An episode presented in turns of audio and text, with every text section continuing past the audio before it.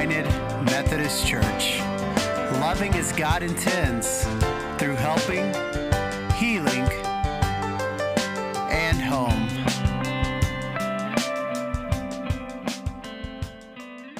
This morning we continue our sermon series by reading from Romans chapter 14, and we're going to begin in verse 12. Yes, each of us will give a personal account to God. So let's stop condemning each other. Decide instead to live in such a way that you will not cause another believer to stumble and fall. I know and I am convinced on the authority of the Lord Jesus that no food in and of itself is wrong to eat. But if someone believes it's wrong, then for that person it is wrong. And if another believer is distressed by what you eat, you're not acting in love if you eat it. Don't let your eating ruin someone for whom Christ died then you will not be criticized for doing something you believe is good. For the kingdom of God is not a matter of what we eat or drink, but of living a life of goodness and peace and joy in the Holy Spirit. If you serve Christ with this attitude, you will please God, and others will approve of you too. So then, let us aim for harmony in the church and try to build each other up. May we be blessed this morning by the reading and the hearing of God's word. Let's pray. Good morning, Lord. We thank you for this opportunity that you've given us to be able to come together, even, even separated by miles. We can come together, and as a community, we can reflect on your, on your word. We can turn to your scriptures and, and we can begin to reflect together on what it means to call you God and to call ourselves your people. We thank you for the saints that have gone before us who have, who have written these words as they reflected on those very same questions. We ask now that you might open our ears that we might hear. But even more than hearing, that, that you might touch our hearts and transform us into the people that you've called and created us to be. I pray for clarity of thought, that when I speak, it would be your words, words that carry a power that mine just never will. We pray all these things in your most holy and precious name. Amen. So this this passage of scripture is part of a bigger section that um, begins in, cha- in this chapter, chapter 15, verse 1, and goes through chapter 15, verse 13. And in this larger section, Paul addresses God's call to unity of life and worship and, and how that crosses over the uh, barriers of customs and ethnic identity. Now, if you read Paul's uh, letters, you, you quickly begin to understand, you quickly begin to see that for Paul, our unity as citizens of the kingdom of heaven is our primary testimony to the rest of the world.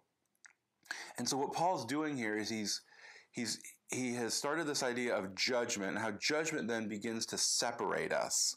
Right? Verse 13 appears to indicate that we we should stop condemning others because we're going to have to give a personal account to God and that personal account to God is somehow connected to the way that we do judge others. It also seems to suggest that our condemning others causes them to stumble. So he he he goes into this this example of eating. And I began to think this week, I was like, what are some examples of, of this in the world today? And, and what are just some simple maybe examples? Because I think what Paul's doing is he's arguing here that, that there are certain customs, there are certain traditions, there are certain things that we do that we try to create inclusion. And then there are certain things that we do in order to try to create exclusion. So, so for example, at Paul's day, circumcision. Circumcision would have been one of those things that was done in order to create exclusion. You knew you were in and, and other people were out by whether or not they were circumcised. But within the kingdom, this, this kingdom of heaven that Paul talks about, that, that he picks up from what Jesus is teaching, the followers of Christ, what he says is that there's, there's room for both those that are circumcised as well as those who are not circumcised. In other words, you can be a citizen of the kingdom of heaven if you're circumcised. You can be a citizen of the kingdom of heaven if you're not circumcised. What you can't do is begin to demand that other people become circumcised. That then would become the stumbling block. But, the, but circumcision isn't the example he uses. He uses, he uses food. And he says that there's actually no food whatsoever that if you eat it, you're somehow in, or if you don't eat it, you're somehow in. What he says is that no matter what you eat, you're in. Everybody is in, regardless of what you eat. But there are some people who struggle with this. And so, in an effort to make people feel included, don't force them to eat things that they don't feel comfortable eating. And then to extend the love more, you shouldn't eat it when you're with them. So, what are some things, right, like that we do today? Um, one of the things is I never thought I would see the day. Um, if you had asked me, even, oh, I don't know, 10 years ago, uh, if we would become an Apple family. And what I mean by that is, in, in my family, we all have this, we all use iPhones for our, for our cell phones. And the reason that we do that isn't particularly because we think iPhone is so much better or this and that, but it's because that we can we can remain connected. And so um, my my laptop, which is an Apple laptop, it's synced with my phone, which is synced with Madison's phone, which is synced with Robbie's, which is synced with Denise's, and they're all they're all together. And so as we make changes to each other's calendars, we can we can keep up with that. We can see where each other are by using our phones and. And so the idea is, is this is a way to help us all feel connected. But yesterday I was at Lowe's with Robbie, and uh, I, I, wanted to. I was shopping for a, a, certain thing for our Sunday school cookout that we're having this weekend, and and I wanted to be able to show it to Denise, and so I went to FaceTime Denise, and when I went to FaceTime Denise, I you know I opened up my phone and I began to look for the app and and I found the app and then I called Denise and I was able to get her up on the screen and show her the product. And when I was done, Robbie began to laugh at me and he goes, "I love you, Dad." And I said, "Why do you Why do you say that? I love you too." And he said, "You're so old." I said, "What do you mean?" And he goes, "All you have to do is say, "Hey Siri, FaceTime Mom," and it'll and it'll call Mom." And and so this thing that was meant to be inclusive for our family to make everyone feel connected. All of a sudden, he was just teasing, and it's a silly example, but all of a sudden, Robbie was able to use it in such a way that made me feel disconnected. Uh, we do that with language, right? Like we'll have insider language and and only those of us that know it, even though language itself was created in order to create opportunities for us to be able to communicate ideas. And so language itself is designed in such a way it was created in such a way, used in such a way, in order to be able to break down barriers and be able to share, but we create insider language that only our group will know. And so, what Paul is arguing here for by, by going to this idea of food is that we have to be careful not to take something that's inclusive and begin to use it to try to make people feel excluded. We do it in the church today right? When when we like John 3:16 for example, for God so loved the world that he gave his only son so that whoever believes in him and what we do is then we say okay so god died for the whole world but only those who believe a certain way are the ones that are in. And then what we do is we begin to say of course that means the way i believe and only the, those that believe the way i believe are in. And so then what happens is we end up with denominations and so we take something that is supposed to be inclusive, that is supposed to be uh, inviting to everybody in the world, and we, th- which is this Christian church, and we begin to chop it up into little pieces and become exclusive within our own groups. So, so how do we keep from destroying our testimony, right? So for Paul, the primary testimony is our unity and the way that we get along. How do we keep, because I think this is what Paul's talking about here. How do we keep from destroying our testimony and in the process creating stumbling blocks for others? Now, at the very beginning, what we have to see is that of this passage, what we have to see is that um, there are situations in our lives where we have to figure it out. Right? Like we can't just simply go to the Bible and say, well, there it is, it's cut and dry, there it is. But we have to realize that under the influence of the Holy Spirit, and by considering the teachings of Jesus, we have to be able to discern, process what is the right thing to do. Paul puts it this way in this particular passage of scripture. He says, he says this I know and I am convinced on the authority of the Lord Jesus that no food in and of itself is wrong to eat. So I am convinced. How is he convinced? On the authority of the teachings of Jesus. So it's not that because he's part of Jesus, he automatically understands this, but uh, basing on, on the teachings of Jesus and the process of being led by the Holy Spirit, he's discerning this. Paul says that he, he knows this. He's persuaded in the Lord Jesus. And, and while other matters,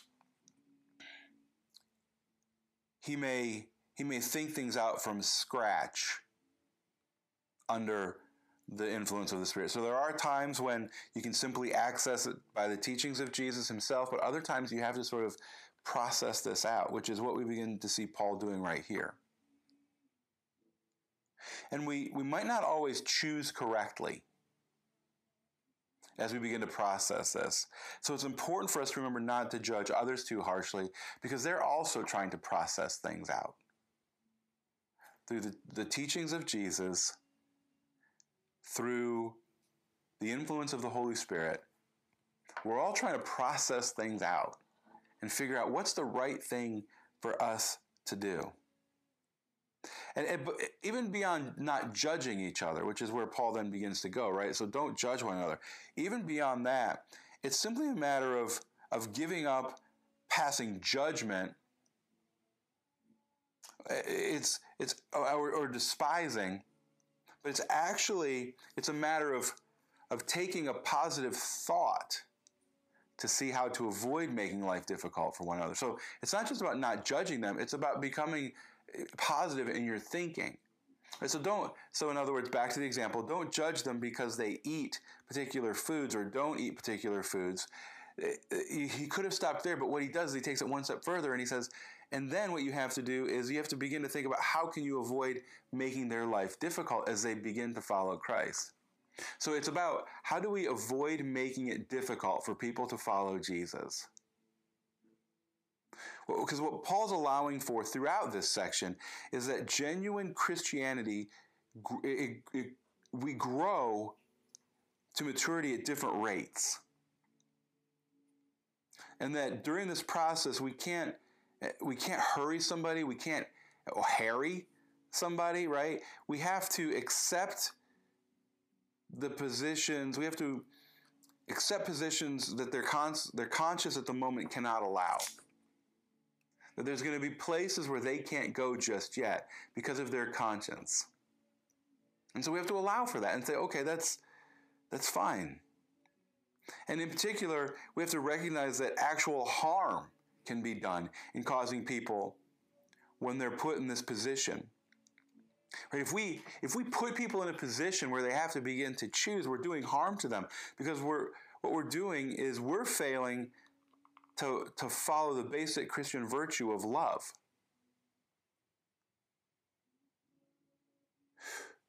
The kingdom of God isn't the church. But how we live and interact with the world around us should be a reflection of the kingdom of God for the world to see. And for Paul, when he uses the term kingdom of God, what he's referring to is the reign of grace in this world. And if we're not careful, if we're not careful with our judgments, with our, our feelings of, of um, being uh, exclusive, if we're not careful, we can inadvertently be forcing people to choose between food and following Christ. And so the question becomes for us, how do we extend grace? What does it look like when we begin to understand this? And, and how are we creating division? Rather than extending the borders of the kingdom of heaven. I want to read these last couple verses one more time.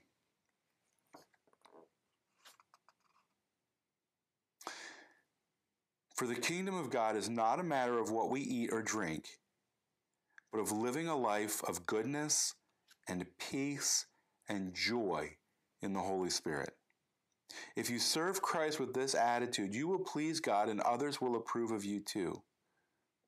So then, let us aim for harmony in the church and try to build each other up. One last question Does this sound like Paul's describing the church today? Does it sound like us? Amen.